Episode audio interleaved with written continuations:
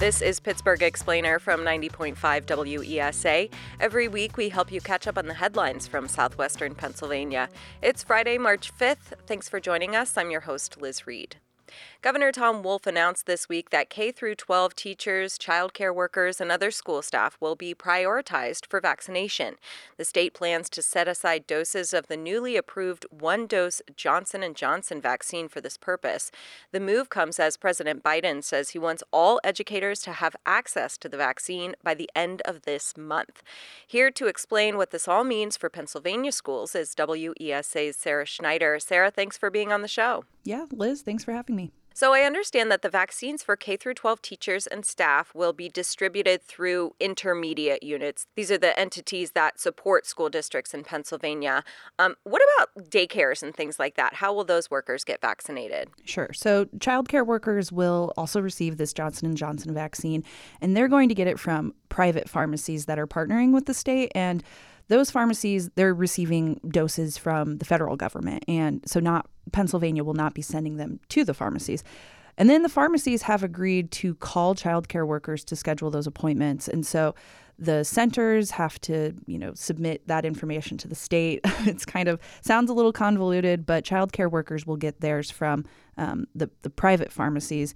And then, as you said, the state plans to open these clinics for teachers, and they've said that will happen by March 10th, um, which is a lot of work. But uh, schools will receive a survey that they can give to their staff, and um, then AMI, which is the healthcare group that the state is using, uh, will schedule those vaccines and reach out uh, personally to teachers. Now, there are well over 200,000 educators and support staff in Pennsylvania how are they going to prioritize people within this broad group? Right. So the state expects to get 94,000 doses this first week, um, and then 30,000 doses will go to the pharmacies. The health department says that they've been told by the federal government that they will receive more doses by the end of the month. Um, but as as you said, there there's a shortage because there are 200,000. Um, you know, the Wolf administration says a rough estimate is that they will need 200,000 doses um, to cover everyone because there are about 121,000 public school, um, which includes charter school teachers, and then another 100,000 full time and part time support staff that also need to be in the buildings to help mitigate risk whenever um, you know they send children back into the classrooms.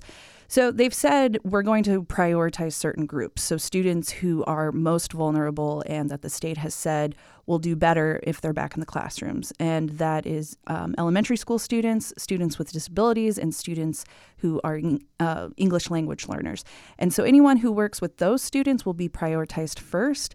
But it's important to note that um, a lot of what happens in Pennsylvania happens at a local level when it comes to education. There are 500 school districts in the state, and there are 43 in Allegheny County. And so those school leaders will still have to make decisions about who is prioritized within their building, um, depending on who's gone back first. And if students are already back, you know, in Pittsburgh Public, st- students have, for the vast majority of students, have not been back in classrooms since last March.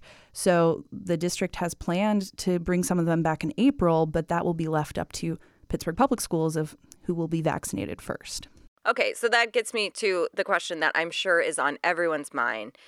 Does this mean schools will open back up across the board before the end of the school year? Sounds like it's a it's a soft maybe here sure, a soft maybe. I will say no. It does not mean that all students will return to schools in person this year. It definitely increases the likelihood that they'll go back, but the state is not mandating vaccines for anyone, so this is still voluntary.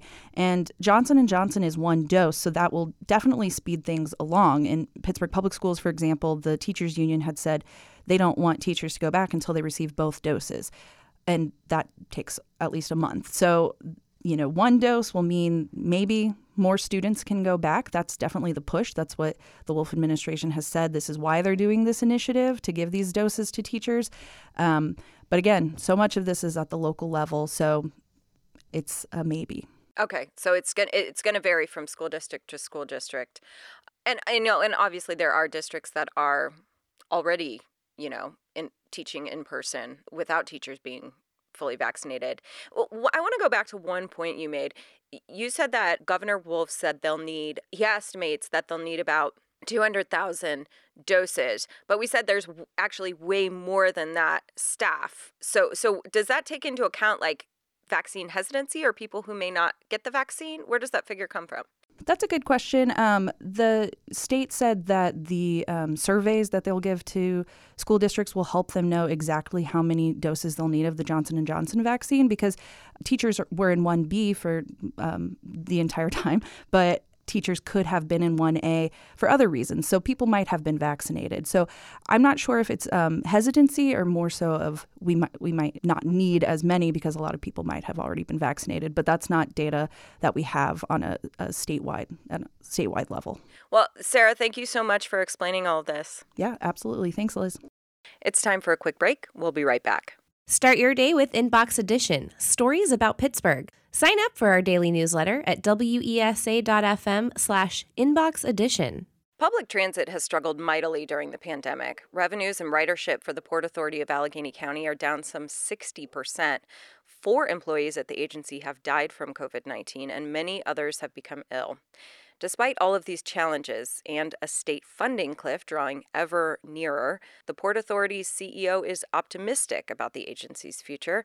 WESA's Margaret Krauss is here with more. Margaret, welcome back to Explainer. Thanks, Liz. So, way back in January 2020, the Port Authority launched its Next Transit initiative. Remind us, what's the goal of that? Port Authority officials say you can't make good investments next year or the next five years if you don't know where you want to be in the long term. So they wanted to hear from people who currently use transit and people who would if it got them where they needed to go. They asked people to dream big and not be constrained by current realities. What kinds of feedback did Port Authority get? Well, first, I want to just mention that they got a lot of feedback. There was some 20,000 individual pieces of feedback, the Port Authority said. And that feedback stretched from can you create a North Hills flyer to, hey, I just really need a sidewalk to get to my transit stop. And interestingly, from the start of this process, which was January of 2020 to the present, they saw this shift where people had been having super big ideas. They really took that dream big mandate seriously. Um, but there was kind of this shift to like, hey, I have a really specific piece of feedback because I found out that I could go to the grocery store, to the doctor's office, to home, or like to childcare, daycare, if this thing existed. So I think the pandemic, kind of like in many things, became this great revealer where people saw a true need that could be answered with transit and they started asking for that. So things like what are some examples of these sort of smaller, more sort of discreet? You mentioned the sidewalks. Um, what else did they hear? So most of Port Authority's service connects through downtown. So you come to downtown and then you go to where you need to go. And a lot of people were like, you know, it would be great if I didn't have to do that, if I could just jump from one community to the next without ever having to come into downtown. So that was one thing where people were like, it would be great to have a route that just went to these couple of communities or even just routes that circulate between two neighborhoods in Pittsburgh. I can't help but wonder whether ridership will bounce back when this pandemic is finally behind us.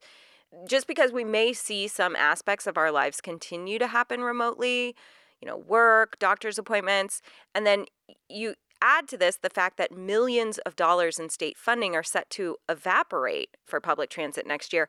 What is making Port Authority leadership actually optimistic about the future? Well, before I talk about that, I just want to have us remember that even though ridership is way down for Port Authority, there are still thousands of people who need it. Even if life retains some of its remoteness, like there's still a great need. But to answer your question about why Port Authority is optimistic, before the pandemic, the Port Authority actually saw a growth in ridership while most other transit authorities continued to see a decline. And the feedback from Next Transit suggests there's a ton of untapped demand for transportation. It just isn't going where people need it to go right now. And so while Next Transit is about designing the transportation system for the county's future, and it includes things like you know maybe there's more inclines uh, or maybe there's more light rail. There's also stuff that port authority knows it can do in the short term that could help answer some of that demand. So that's one thing. The biden administration is also keen on reducing energy footprints. And so transportation is a really effective way to do that. There's also now Transportation Secretary Pete Buttigieg who talks about how transportation can be a real economic driver. And Port Authority knows that Port Authority is a big economic driver for the state. So there's an argument to be made that enabling transportation, not just, you know, maintaining what we've got, but growing that system could really help grow the economy in Allegheny County, which is a major driver for the state. Kelleman says she's quoting a transportation expert named Janette Sadik-Khan, but her paraphrase is like it's not freedom to live with a car, it's freedom to live without a car. Like there are public goods like the library or parks. No one's saying, Kelvin was like, no one's saying, oh, if you want to be outside, get your own yard. You know, so why is it with with getting around this essential thing like going from point A to point B that people are like, well, you have to have a car. Expanding this conversation about like transit is for everyone is a key piece of this right now. Margaret, thanks so much for your reporting. Thanks, Liz. It's time for another break. Stay with us. March is Women's History Month. Throughout the month, we'll be showcasing great women in our monthly on demand music stream. Join WYEP as we celebrate. You'll be able to listen to a playlist of some of the best women in music and bands led by women. Go to wyep.org/march. Democrats are often seen as the party of green energy and are sometimes accused by their Republican colleagues of being anti fossil fuel and anti jobs. But this week, a Democratic State House committee invited representatives of the fossil fuel industry to speak about energy jobs in the 21st century. StateImpact Pennsylvania's Rachel McDevitt says this and another recent hearing in Harrisburg demonstrate how far policy is from agreeing with climate science and how far some Democrats are from agreeing with each other. Rachel, thanks for being on Explainer. Sure, thanks for having me. What did people from the fossil fuel industry say about how they fit into the state's energy future? Yeah, the basic message was that fossil fuels have been an important part of Pennsylvania's past and they will continue to be an important part of Pennsylvania's future. Now, the jobs going into the 21st century look different than the jobs in the 19th century and the 20th century. Um, at one point, a Consol representative said, you know, this isn't your grandpa's coal company anymore. Um, so there is a lot more technology.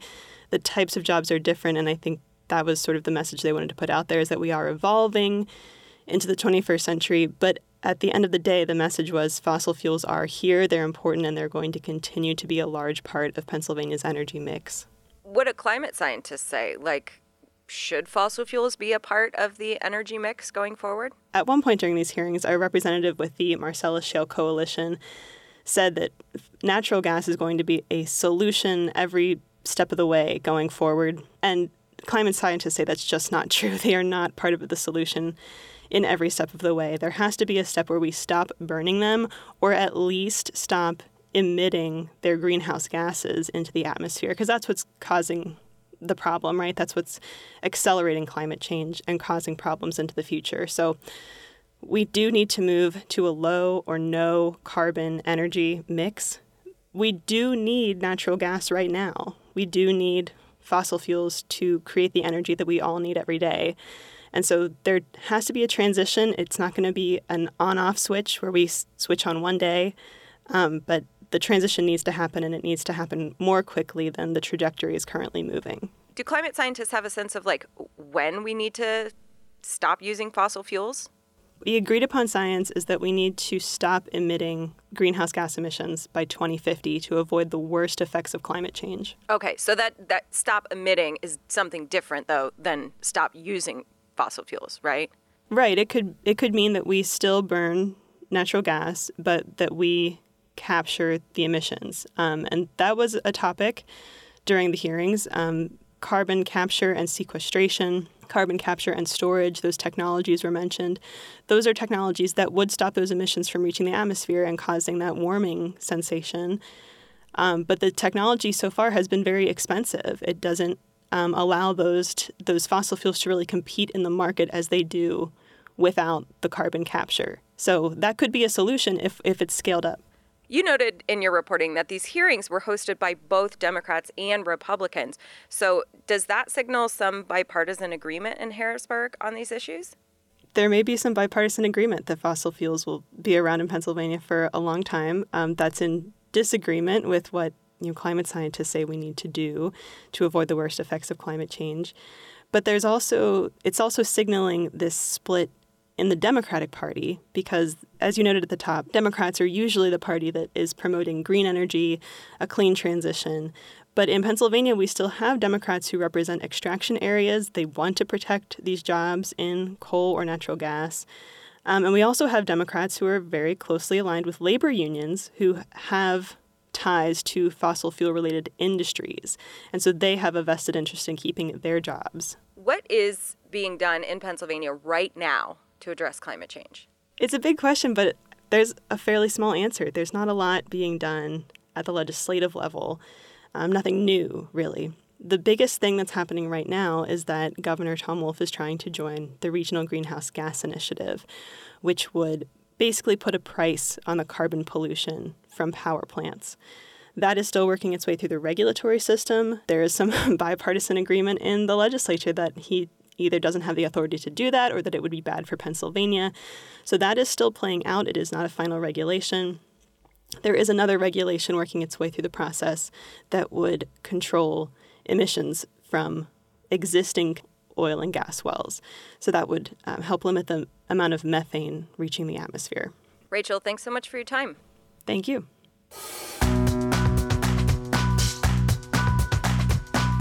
That's Pittsburgh Explainer for this week. Our show is produced by Katie Blackley. Larkin Page Jacobs is our managing editor. You can find all of our news coverage at our website, wesa.fm, and of course on the air at 90.5 FM. I'm your host, Liz Reid. Thanks for listening. Let's talk next week.